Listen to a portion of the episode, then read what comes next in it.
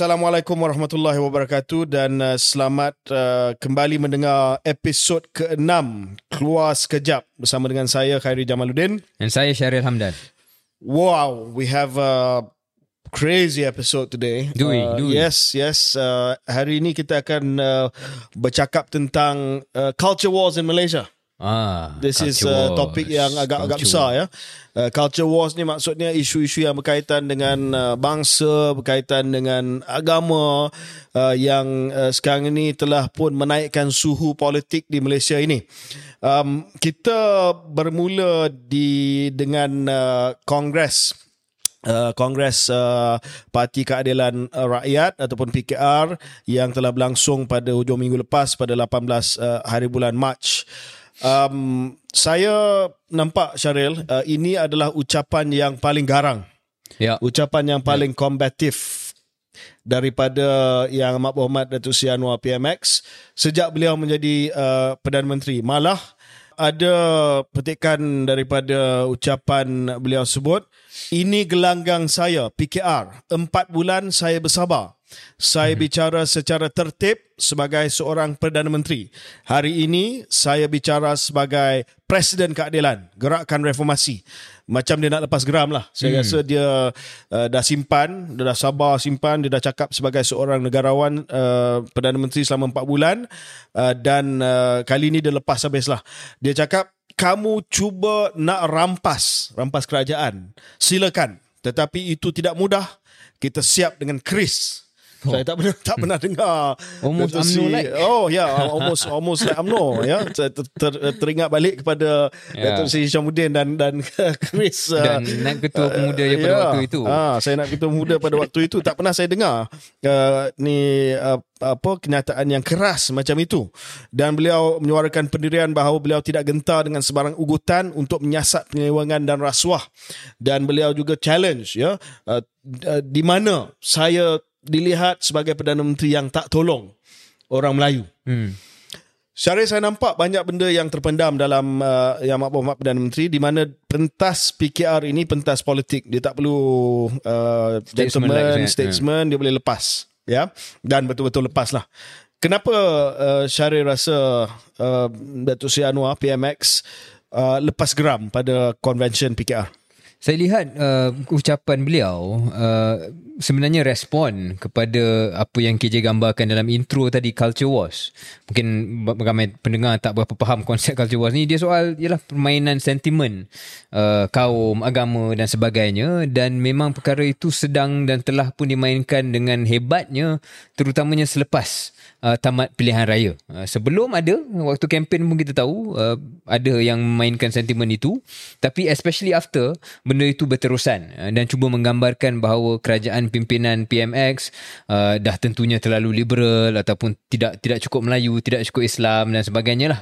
Itulah uh, serangan-serangan yang dimainkan terhadap uh, Pakatan Harapan dan khususnya uh, PMX yang mana ia dia pendam dan melalui pentas politik dia serang balik. Cuma uh, yang yang kita nak nak bincangkan satu intonasi yang macam KJ kata saya setuju very combative. Itu saya terkejut. Uh, tapi bila fikir-fikir balik sebenarnya uh, mutakhir ini KJ Perdana Menteri Perdana Menteri even Datuk Seri Najib pun there was a time when he felt he needed to be more combative dia gunakan pentas Perhimpunan Agung UMNO dia tak bercakap seolah uh, seperti nada Perdana Menteri dia uh, di tempat lain. Ya. tetapi waktu pentas politik digunakan. So itu okay uh, surprising but actually in in in uh, reflection on reflection tidaklah apa sangat.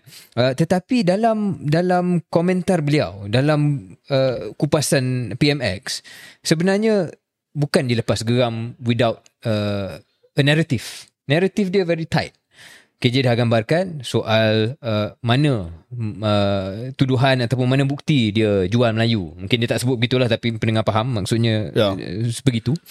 Tetapi pada masa yang sama PMX tidak lari daripada brand dia yang asal ataupun brand dia yang yang dalam 10 15 tahun kebelakang ini iaitu saya jaga semua anak Melayu, anak saya, anak Cina, anak saya, anak India, anak saya itu ucapan kita mendengar waktu dia jadi tokoh pembangkang prinsip dia masih sama dan dalam ucapan ini yang mana dia nak cuba tunjukkan bahawa ada uh, semangat Melayu itu ada tapi pada masa-masa yang sama dia tak tinggalkan base dia and even PKR and PH supporters will admit their main base is non-Malays.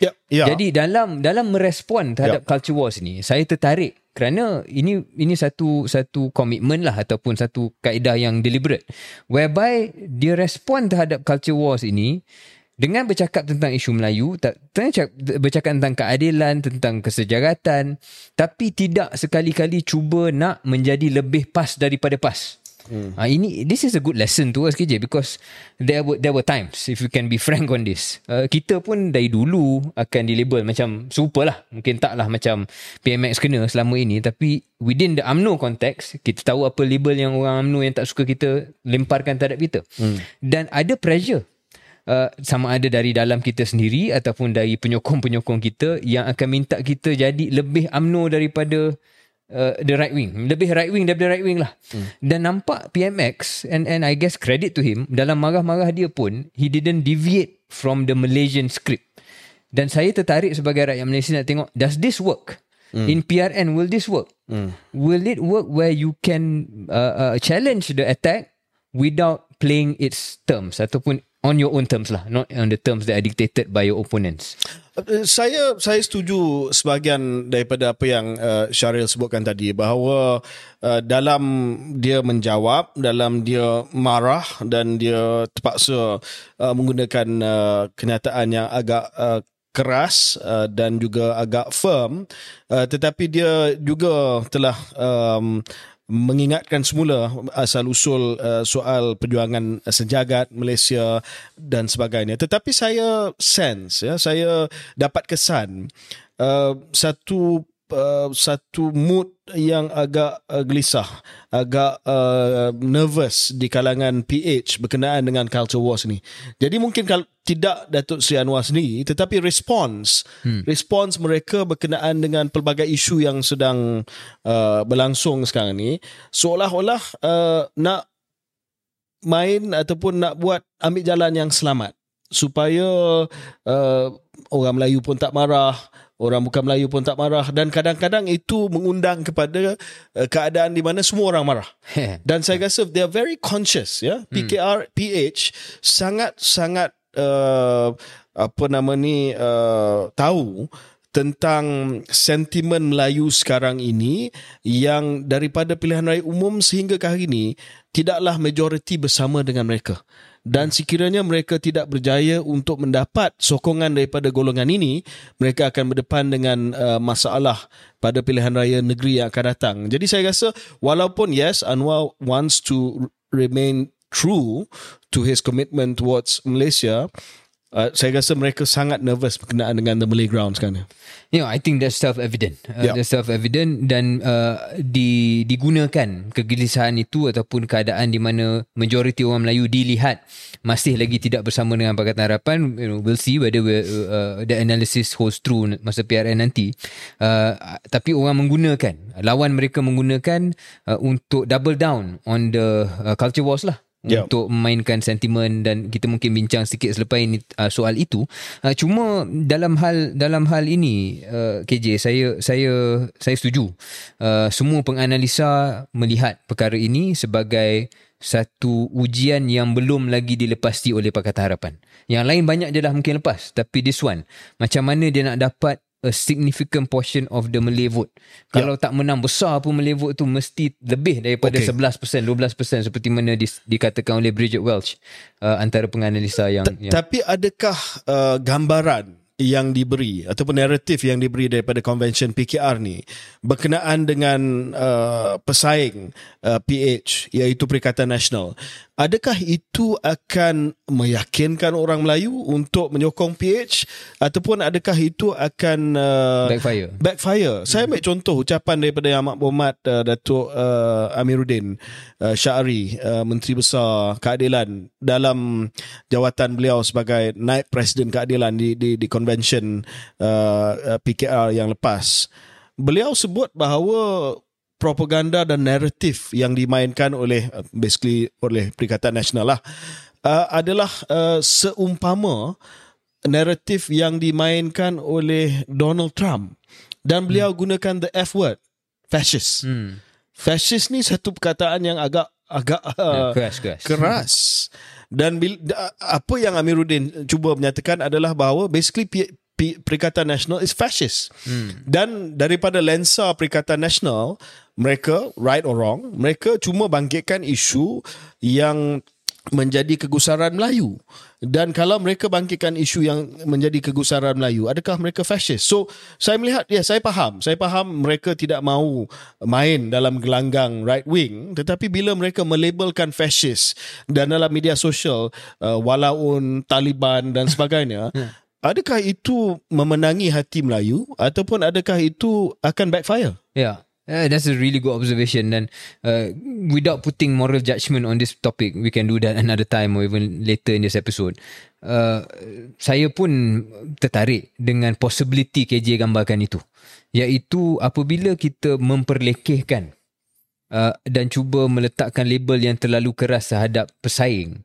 Uh, kadang-kala itu akan membawa kepada penyokong pesaing itu lebih berani sebenarnya. Hmm. dan mereka yang 50-50 pun uh, sebenarnya bukan penyokong yang dah set black and white ni dah settle lah Just ada yang sokong PN dia akan sokong PN yang sokong PH dia akan sokong PH tapi yang 50-50 ni yang ada kegusaran terhadap uh, credibility Pakatan Harapan sebagai parti yang boleh memperjuangkan isu Melayu Bumi Putra dan hal-hal yang yang yang se- sewaktu dengannya. Mereka yang 50-50 ni apabila melihat seolah-olah parti yang betul-betul all in untuk memperjuangkan isu ni pada saat ni Perikatan Nasional parti itu dilekehkan. Diletakkan sebagai fasis diletakkan dilabelkan macam-macam dan di, diletakkan seolah-olah apa yang mereka bangkitkan tak ada satu pun yang kredibel tak ada satu pun yang bagus tak ada satu pun yang betul hmm. itu boleh membawa yang 50-50 atas pagar ni in the end dia kata ah, kalau macam tu tak I, I would rather go with the uh, heroes that I believe Yeah. in ataupun So kalau kita tengok di di Amerika Syarikat pun ada culture wars juga. Dan bila kedua-dua belah pihak mengambil pendekatan yang agak ekstrim terhadap masing-masing masing-masing, Ya. Dia akan menjadi lebih berpecah. polarized more polarized and more divided ya. Jadi uh, saya masih lagi ingat ya ini bukan uh, sebab utamalah Pakatan Harapan uh, versi pertama jatuh tetapi saya masih lagi ingat Nga Komeng yang menggunakan perkataan Taliban terhadap PAS Ya. dan itu telah menjadi satu bahan ataupun satu uh, satu perkara yang uh, menaikkan kemarahan orang Melayu terhadap PH dan DAP pada waktu itu. Jadi saya tak pasti sama ada uh, sama ada usaha untuk melabelkan the other side begini akan membantu ataupun tidak ataupun just stick to PMX punya formula mungkin akan mengambil masa sedikit uh, tetapi ya kita jaga Melayu kita uh, kita mengamalkan pendekatan pembangunan untuk semua yang uh, pembangunan uh, sejagat dan ini akan membantu Melayu kerana uh, sasaran majoritinya adalah orang Melayu a positive message lah positive message. It's not very apa orang kata uh, visceral. Ya, Yeah. yeah, tidak tidaklah uh, kita rasa seperti mana orang yang cuba menaikkan semangat uh, bangsa ataupun agama, tetapi saya rasa itu adalah message yang lebih baik dan uh, tidaklah message yang akan mengundang kepada satu kebangkitan daripada uh, pihak lawan. Mungkin uh, PMX dan juga PKR punya wager lah dia punya guess uh, dan harapan mereka ialah uh, rakyat di Malaysia, pengundi-pengundi Malaysia apabila melihat performance kerajaan hari ini uh, ada sebahagian kalau tak sebahagian besar tapi sebahagian yang signifikan yang mungkin sebelum ni tak selesa undi dia akan sekarang selesa. Ya. Uh, ini yang kita cakap dalam episod yang sebelum-sebelum ni optics yang ditunjukkan oleh yang dipaparkan oleh PMX uh, dan juga uh, cara beliau mengulas isu-isu yang dibangkitkan bila berkaitan dengan agama, bila berkaitan dengan uh, sejarah uh, dan sirah Islam, semua perkara itu membantu uh, kepada image itu dan barangkali itu harapan mereka lah dapat cover Yep. uh, sebahagian. Tapi uh, dalam hal ini mungkin analogi apa yang KJ cuba gambarkan tadi tentang cara bagaimana nak respon kepada pesaing apabila pesaing menggunakan culture wars dan juga memainkan sentimen. Uh, analogi dia beginilah mungkin KJ. Kalau daripada orang tak fikir semangat bangsa. Ha, mungkin ini yang KJ risaukan ataupun sesiapa yang risaukan tentang kaedah uh, apa yang lihat dalam Kongres PKR ni. Apabila orang daripada orang tak fikir tentang semangat bangsa itu apabila di dicocok ataupun di uh, di dipersoalkan uh, bahawa Perikatan Nasional mainkan perkara ni tiba-tiba orang tu akan naik pula semangat bangsa dia. Ya. Analogi lain yang tidak sempurna ialah apa yang berlaku dan KJ pun pernah cakap benda ni dalam forum-forum yang lain apa yang berlaku di Brexit uh, di, di United Kingdom. Apabila kerisauan mereka yang uh, lebih mirip kepada sayap kanan di United Kingdom yang tidak selesa tentang migration, tentang uh, orang yang tak nampak macam dia uh, diperlekehkan dan tidak diadres uh, tidak diberikan perhatian sewajarnya dalam dalam forum ataupun menggunakan bahasa yang moderate uh, apabila mereka dipelekehkan dia double down respon mereka ialah you make fun of me Uh, lagilah saya pergi Ya. ke site itu. Jadi Ya. mungkin itu Okey. yang yang perlu diperhatikan oleh PKR dan Pakatan Harapan. Okey, kita akan berhenti seketika untuk break dan kita akan kembali dengan uh, dengan satu perbincangan yang menarik. Adakah peristiwa 1998 uh, masih belum selesai?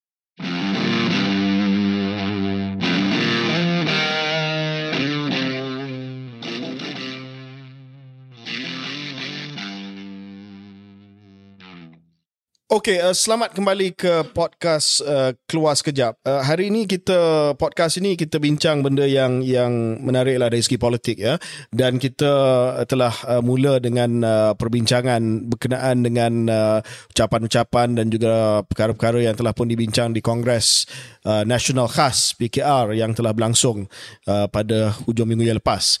Um, PMX uh, dalam jawatan beliau sebagai Presiden Keadilan telah membuat satu ucapan yang sangat uh, uh, sangat uh, kuat, sangat keras uh, menyatakan pendirian uh, politik beliau dan tadi kita telah pun uh, mengupas sedikit sebanyak berkenaan dengan isu isu yang telah dibangkitkan. Tapi ada satu petikan yang saya nak saya nak uh, saya nak highlight lah ya. Ini uh, saya ambil direct daripada ucapan uh, Datuk Sri Anwar. Ada orang sekarang setelah 22 tahun campur 22 bulan jadi berkuasa sekarang mengeluh. Melayu hilang segala-galanya. Hilang harta hilang saham. Bagaimana saja hilang kalau kamu bolot untuk keluarga dan anak-anak kamu? Saya rasa tak perlu jadi seorang rocket scientist untuk uh, kita tahu siapa yang dimaksudkan itu. Ya. yang yang yang uh, berkuasa 22 tahun campur 22 bulan. Tadi sebelum break tadi saya kata mengulangi episod. Episod yang saya maksudkan adalah the greatest rivalry in Malaysian political history iaitu antara Datuk Seri Anwar Ibrahim dan uh, of course uh, Tun Dr. Mahathir Mohamad ya. Uh, kita rasa bahawa semua dah move on daripada ri- rivalry ni. Bila PMX Datuk Seri Anwar dah jadi PMX dah selesai lah. Ya, Dah, dah selesai. dah dapat. Because dua-dua dah dapat and then of course uh, Tun akan ride off into the sunset. Ya. But it's not over. I guess not. I guess not. It is not over, ya. Yeah? Why? Kenapa? Kenapa daripada semua yang nak tadi kita kata sasaran Kongres PKR ni adalah Perikatan Nasional. Ya. Tun is not even Perikatan Nasional. He's Yeah. got some some own gig going on. I don't know what it's called now dengan Yeah. Ibrahim Ali dan sebagainya. Tetapi the spectre of Tun Mahathir, ya, bayangan Tun Mahathir itu masih lagi kekal ada di dalam uh, minda uh, Perdana Menteri. What, what what do you think?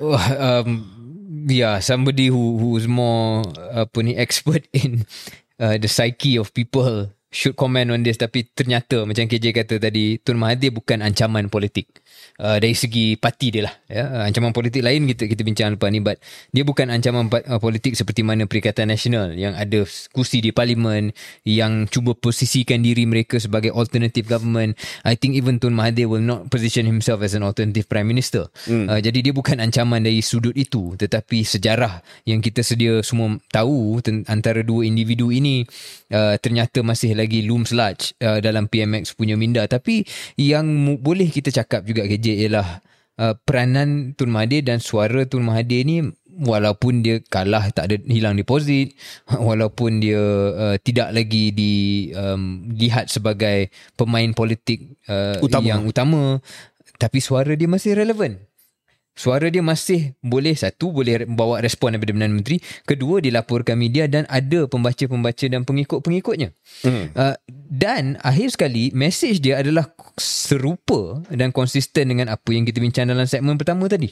Iaitu kalau dia cakap benda lain yang tak ada kena mengena dengan apa yang yang sedang dibincangkan mungkin tak adalah uh, jadi isu tapi isunya antara kenyataan-kenyataan beliau misalnya uh, mengatakan bahawa Melayu akan hilang kuasa sepenuhnya di negara ini selepas dua kali kalah pilihan raya.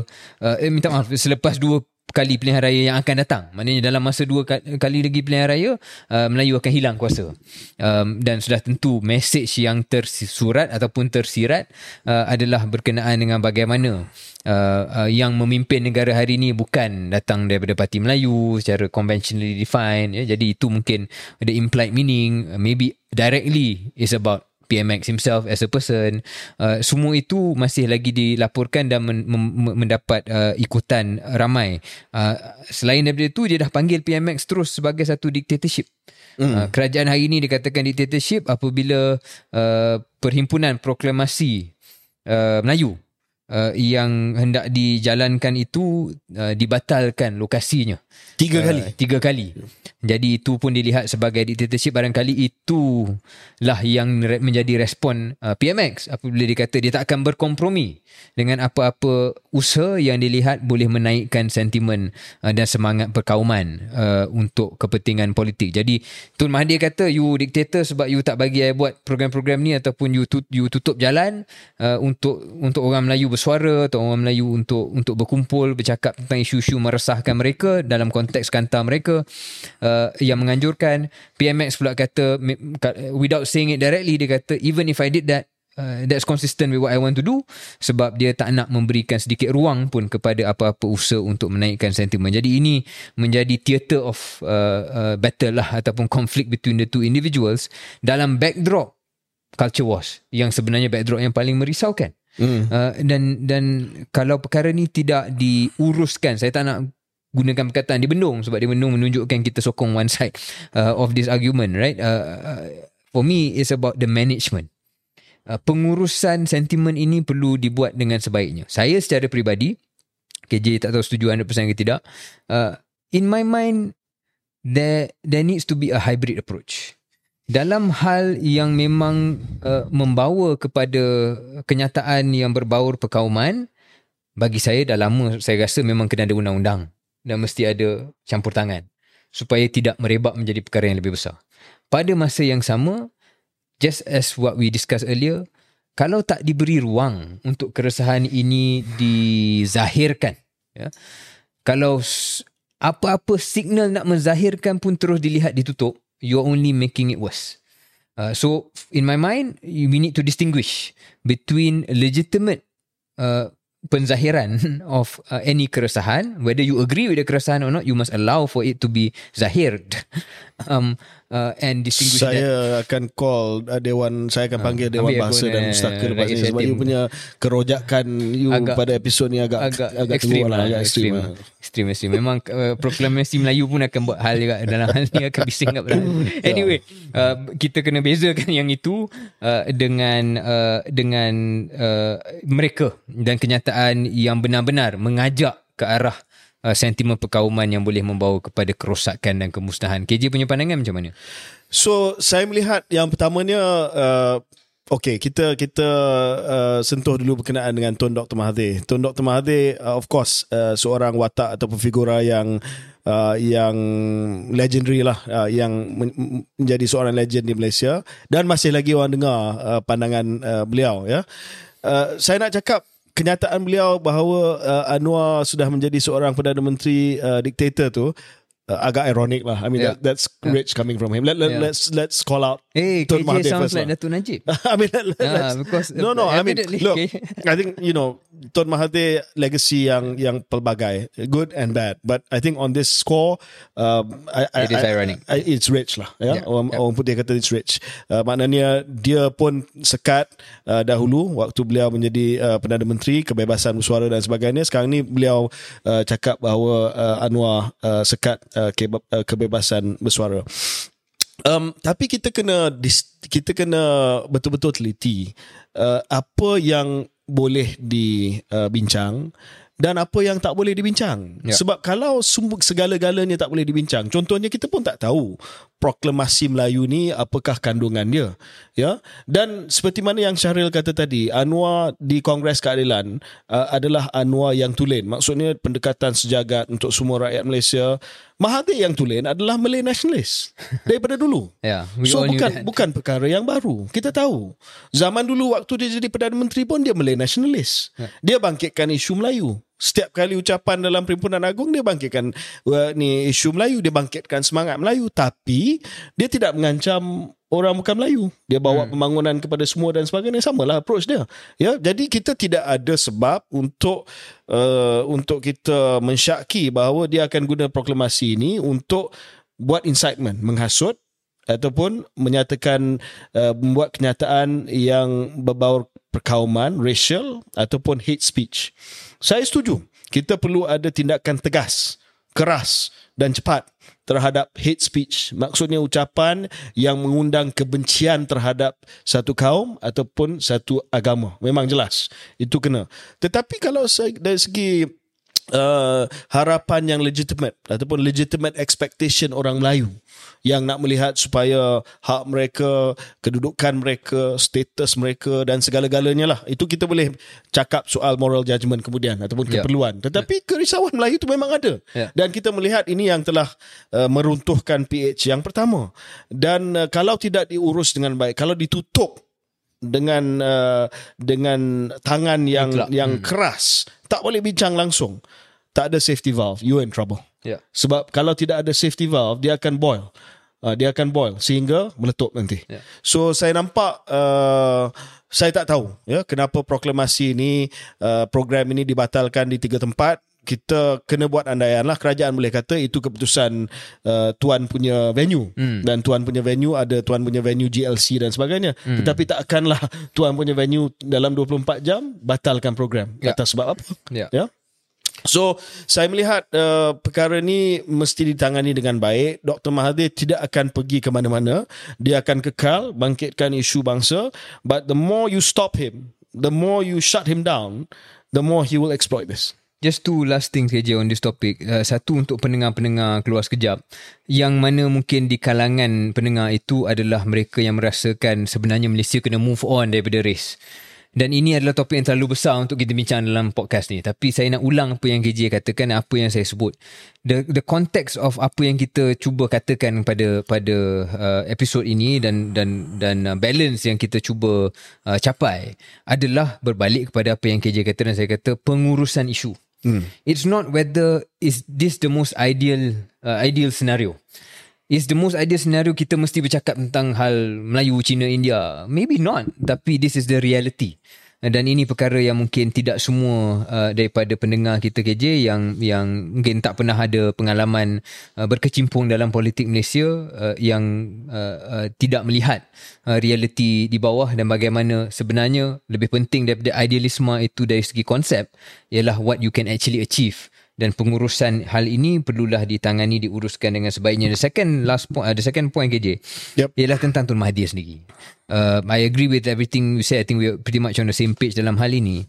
Cuma saya uh, tak boleh tidak juga adalah rasa macam sayang jugalah kenapa kenapa seorang negarawan uh, kenapa dia tidak boleh uh, just end this career uh, dengan dengan baik ataupun tanpa kontroversi. Uh, all that you say is legitimate dan mungkin inilah uh, apa yang beliau pilih. Uh, tapi ada juga jauh di hati kecil saya dan saya pun serupa dengan KJ. Saya masa saya masuk UMNO adalah zaman Pak Lah and I define Pak zaman itu sebenarnya in juxtaposition to Mahathir's time. I Yeah. wish, I wish. Yeah. As somebody who has done so much for this country even saya tak setuju dengan dia beberapa perkara that he would like you say ride off on, into the sunset with the respect and love and adulation of everyone. Yeah. Kenapa tidak begitu? Tapi saya rasa pemimpin ini berbeza. Ada pemimpin seperti Pak Lah yang telah bersara uh, secara seorang gentleman dan langsung tidak campur tangan dalam politik dan beliau uh, mencari damai abadi dalam keadaan tersebut. Uh, tetapi ada juga ahli politik agi hidup agi ngelaban. Selagi ada nyawa saya akan lawan. Yeah. Itu daripada bahasa Iban. Yeah. Dan that's Mahathir. As long as he breathes, he will fight. So that's that's tone for you. Yeah, gonna Jadi uh, kita akan uh, uh, break seketika dan kita akan kembali selepas ini.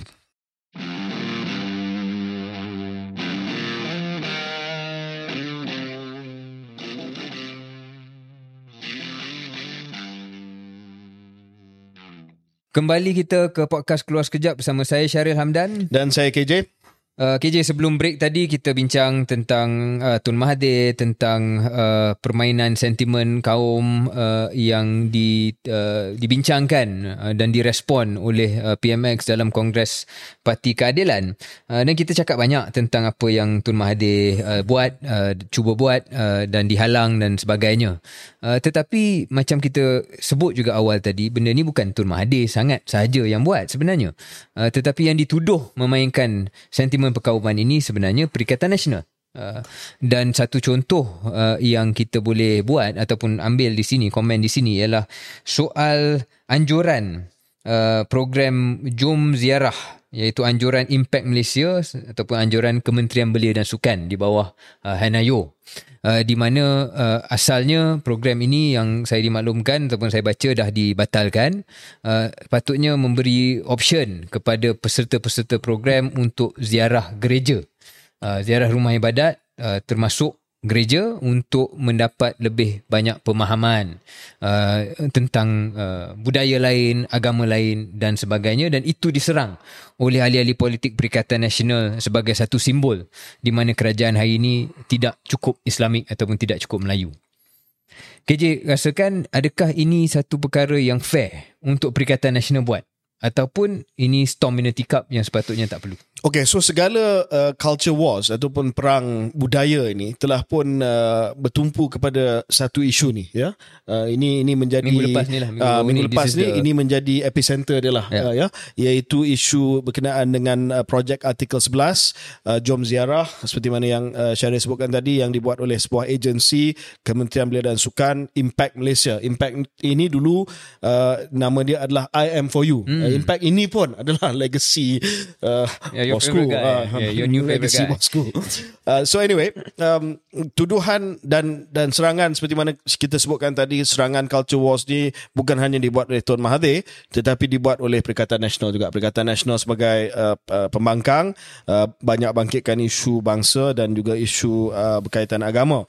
Dan mereka membuat tuduhan bahawa jom ziarah ini telah melibatkan uh, belia-belia uh, beragama Islam yang telah pun dibawa untuk uh, ziarah gereja uh, dan ini dilihat sebagai satu benda yang uh, da, yang sensitif hmm. malah ada negeri yang kata tak boleh Yes. uh, tak boleh melawat uh, pusat ataupun Tak boleh buat program lah. rumah tak boleh buat hmm. program di rumah ibadah yang lain dan uh, Hana telah diserang Uh, dan antara sebab Hana diserang adalah sebab Hana Yo adalah seorang ahli politik uh, yang uh, yang menunjukkan bahawa beliau adalah uh, seorang yang uh, very religious. You know, her faith is very public. Then hmm. nothing wrong with that, ya. Yeah. Uh, tak tak tak salah untuk kita menjadi seorang politik yang menunjukkan bahawa agama ataupun kepercayaan kepada uh, mana-mana agama kita adalah salah satu perkara yang penting kepada identiti kita. And she's known for this. Yeah, she that's her identity, someone who uh, feels very strongly about her faith, but she becomes an easy target. Ya, yeah, easy target satu sasaran yang mudah disebabkan beliau. So sub konteks dia adalah oh, okey uh, ini adalah serangan daripada uh, tangan-tangan yang uh, gaib ini kata uh, Hannah Yo uh, buat program di bawah kementerian beliau untuk membawa remaja dan belia Mel- Melayu ke gereja dengan tujuan untuk mungkin uh, promosikan agama Kristian kepada golongan tersebut. Itu the the, the most Ya. apa saya rasa serangan yang paling kasar lah yang dibuat ter- terhadap Hannah. I don't know Hannah well. Ya, uh, malah ma, uh, sewaktu dahulu sebelum uh, kerajaan uh, PMX uh, dan Wak Zahid ni, uh, beliau pernah keluarkan uh, kenyataan-kenyataan dalam social media beliau yang uh, agak agak bitter ya terhadap um, Barisan Nasional dan AMNO sekarang ni tak adalah sebab uh, Satu Wak ada uh, satu geng dengan Wak. Uh, so uh, you know I don't know her and you know in the past banyak kenyataan yang agak bitter tapi saya baru jumpa dia. So, ada hmm. program pada hujung minggu lepas uh, bersama dengan Duli Amat Mulia Tengku Mahkota Johor di Stadium Nasional Bukit Jalil dan saya tanya kepada beliau berkenaan dengan isu ini. Uh, saya dengar penjelasan beliau yang di Dewan Rakyat yang program ini tidak melibatkan individu beragama Islam uh, dalam aktiviti uh, ziarah gereja, jom ziarah adalah usaha untuk uh, mengenali perbezaan agama. Malah Kementerian Perpaduan Negara pun pernah buat program yang seumpama ini. Why is she being targeted? Dan uh, saya setelah saya bincang dengan beliau, I, I, I believe her. Saya percaya apa yang dia cakap bahawa dia sendiri pun tak tahu tentang program ini. Hmm. Saya pernah jadi Menteri Belia dan Sukan 10 tahun lepas di tempat yang sama dengan uh, uh, YB Hanayo. Takkanlah saya akan tahu setiap satu program kecil yang dianjurkan yeah. oleh setiap agensi saya. Uh, dan I believe her that she didn't even really know that this program was was going on. Dan saya percaya sebab ini program yang saya difahamkan melibatkan kumpulan yang kecil saja. Yeah. Takkan dalam perhatian menteri. Dan saya percaya bahawa apa yang disebut bahawa tidak ada uh, individu yang beragama Islam yang pergi ziarah dan sebagainya. Tetapi malangnya isu ni dah dah jadi terlalu yeah. besar. Yeah, yeah I I take her for her word that she didn't know and that she didn't promote the program. And now that uh, dah jadi isu dia kata dia akan serahkan program ini kepada Kementerian Perpaduan because she doesn't want to have anything to do with it untuk mengurangkan pertindihan dan sebagainya. Tapi dalam hal ini saya rasa tuduhan terhadap beliau adalah uh, tidak adil. Ya dan saya percaya niat impact Malaysia untuk kita meningkatkan kesedaran berkenaan dengan agama-agama lain ini bagus. Cuma cara dia saja cara dia. So bagi saya kita kena tengok balik dan saya nak rujuklah kepada dalam banyak-banyak kenyataan yang kita dengar tentang isu ini uh, kita hormati pendirian daripada negeri-negeri malah Menteri Agama sendiri telah menyatakan bahawa ini terpulang kepada negeri lah kalau ya. negeri membenarkan okey sebab agama Selangor tak boleh agama boleh. di bawah negeri ya. agama di bawah negeri memang jelas ya tetapi uh, untuk negeri yang membolehkan sebagai contoh dan antara pemikir Islam yang saya paling suka dalam negara kita and uh, you know I love this man Dr. Zulkifli Al-Bakri bekas uh, Menteri Agama waktu uh, kerajaan Tan Sri Mahyudin saya sempat bersama dengan uh, Dr. Zul Dr. Zul punya kenyataan adalah uh, kalau perkara ini tak boleh dielak dan dibenarkan, kita keluarkan satu garis panduan hmm. berkenaan dengan lawatan ke rumah ibadah yang lain. Ya. Mungkin sebagai contoh di negeri yang membenarkan, kita dijemput oleh kawan baik kita yang kebetulan kawan baik kita Kristian, kita Islam untuk menghadiri majlis perkahwinan beliau di sebuah gereja. Takkan kita tak pergi? Tapi kalau kita nak pergi, mungkin kita tak pernah pergi ke gereja dan kita risau nak pergi gereja. Tak ada garis panduan apa yang boleh dibuat bila kita masa nak berdiri, adakah kita berdoa bila mereka berdoa. Eh, benda tu memang mungkin obvious untuk setengah pihak tapi setengah pihak yang tak pernah masuk dia rasa takut. So, saya rasa pendekatan itu the most practical lah, ya, Syaril? Minggu lepas KJ ada bagi kongsi sedikit uh, personal story. Maybe this is an opportune moment for me to do the same. Uh, KJ tahu, mungkin ramai juga yang tahu, uh, ibu saya mu'alaf. Mm. Uh, my mother's family is uh, Methodist Christian. Um, Chinese lah. Yeah. Dan bercakap tentang hal melawat gereja ini, uh, saya sebenarnya pernah masuk. Uh, dan bukan sekadar saya pergi sebagai ahli keluarga untuk uh, bersama dalam majlis perkahwinan dalam gereja. Uh, saya pernah jadi ring bearer. Oh. I've been a ring bearer for pembawa my, cincin. Uh, pembawa cincin lah. Yeah. Which uh, uh, apa ni satu satu budaya lah yang dibuat uh, dan bukannya budaya agama pun bukan hmm. budaya Kristian pun tetapi is a is a is a norm akad nikah pun ada uh, pembawa akad nikah cincin. pun ada bawa, bawa cincin bawa biasanya antaran. budak kecil lah saya budak kecil oh, okay, sorry, sorry. saya berumur dalam 7 ke 8 tahun masih ada gambar lagi hari ni uh, tetapi apa yang saya nak bangkitkan di sini kerana KJ kita tahulah bila kita cakap tentang isu-isu macam ni the first attack yang selalu orang akan bagi pada sesiapa saja uh, adalah oh you bukan orang agama uh, you rujuklah pada orang yang lebih lebih arif tentang hal ni which is fair which is what you were trying to say about Dr. Zul dan sebagainya uh, tapi dalam hal ini pengalaman peribadi saya uh, dan kenapa saya uh, uh, bukan sekadar nak defend Hanayo ataupun program ini dari segi uh, Hanayo tak tahu pun pasal program ini.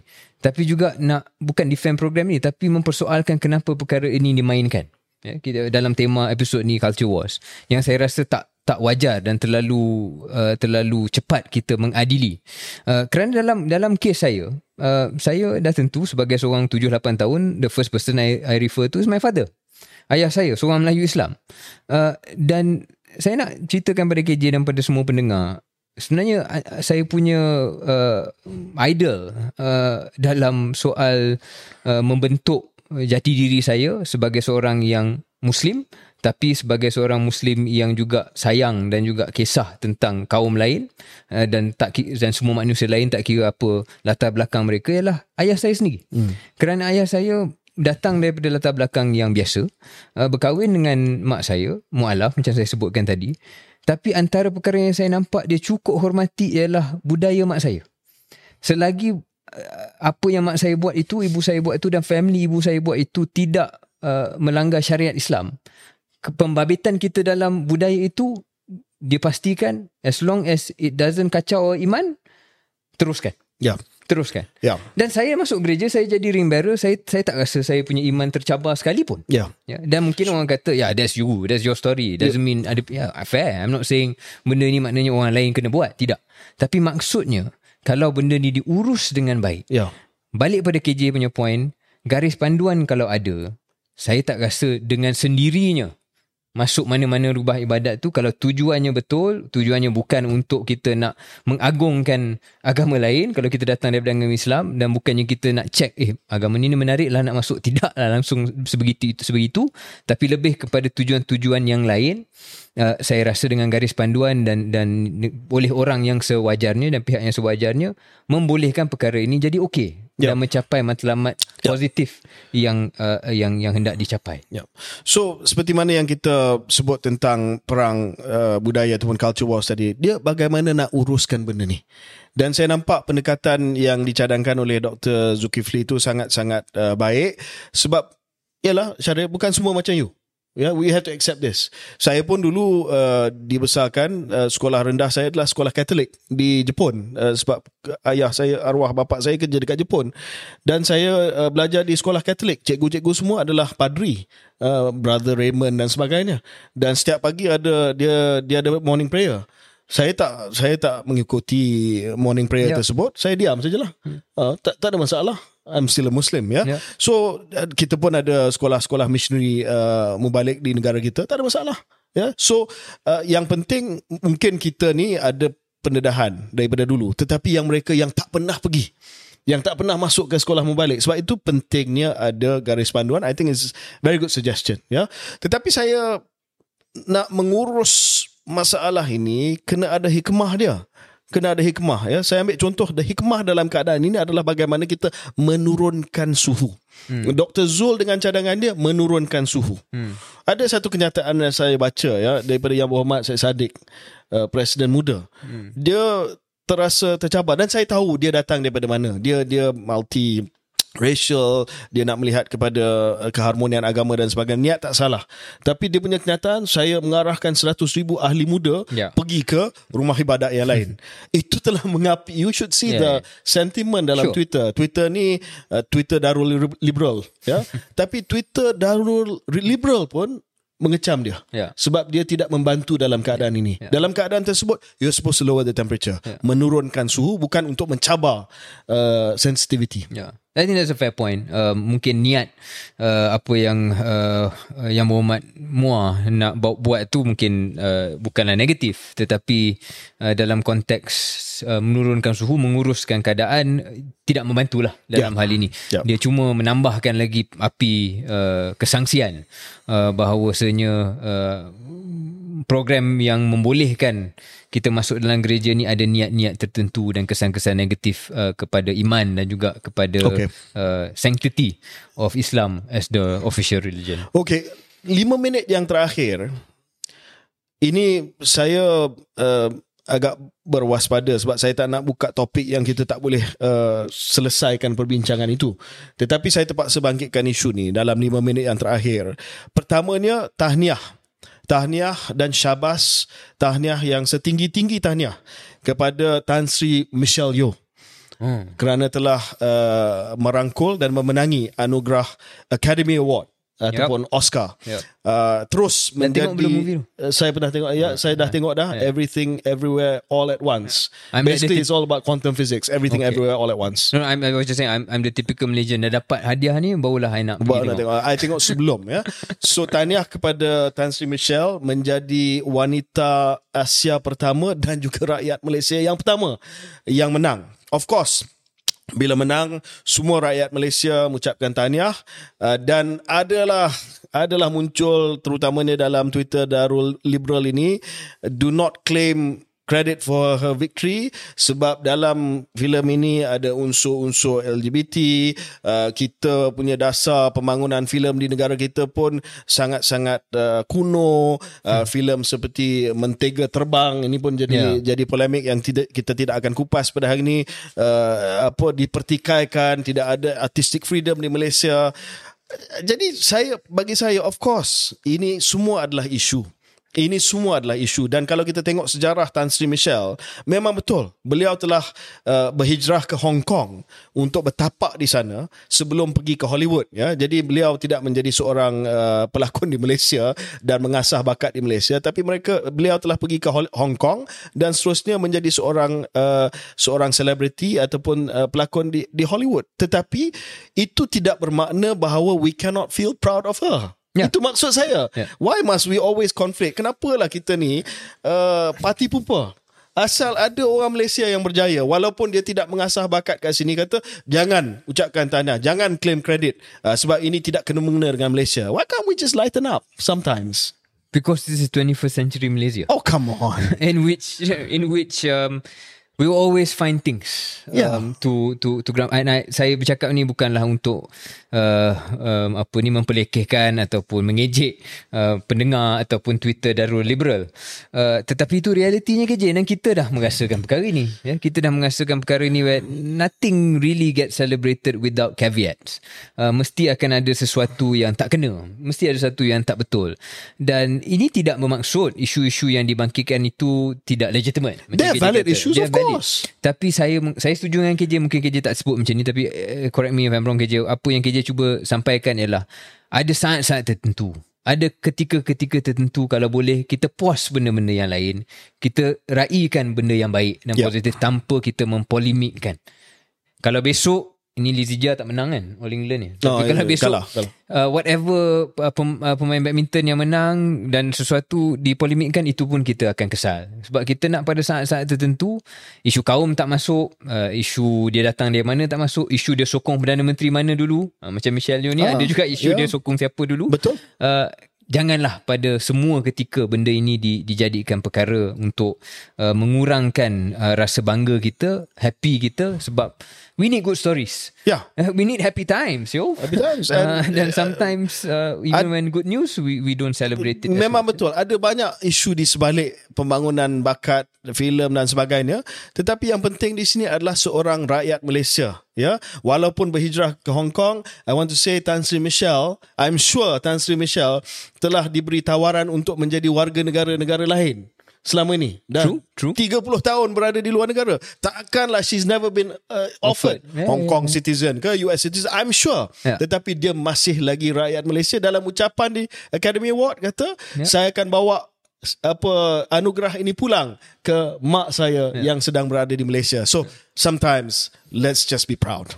on that note Uh, is that it? That's it. That's it. Okay. Uh, very good way to end. Uh, kita jumpa lagi uh, minggu depan dalam Keluar Sekejap.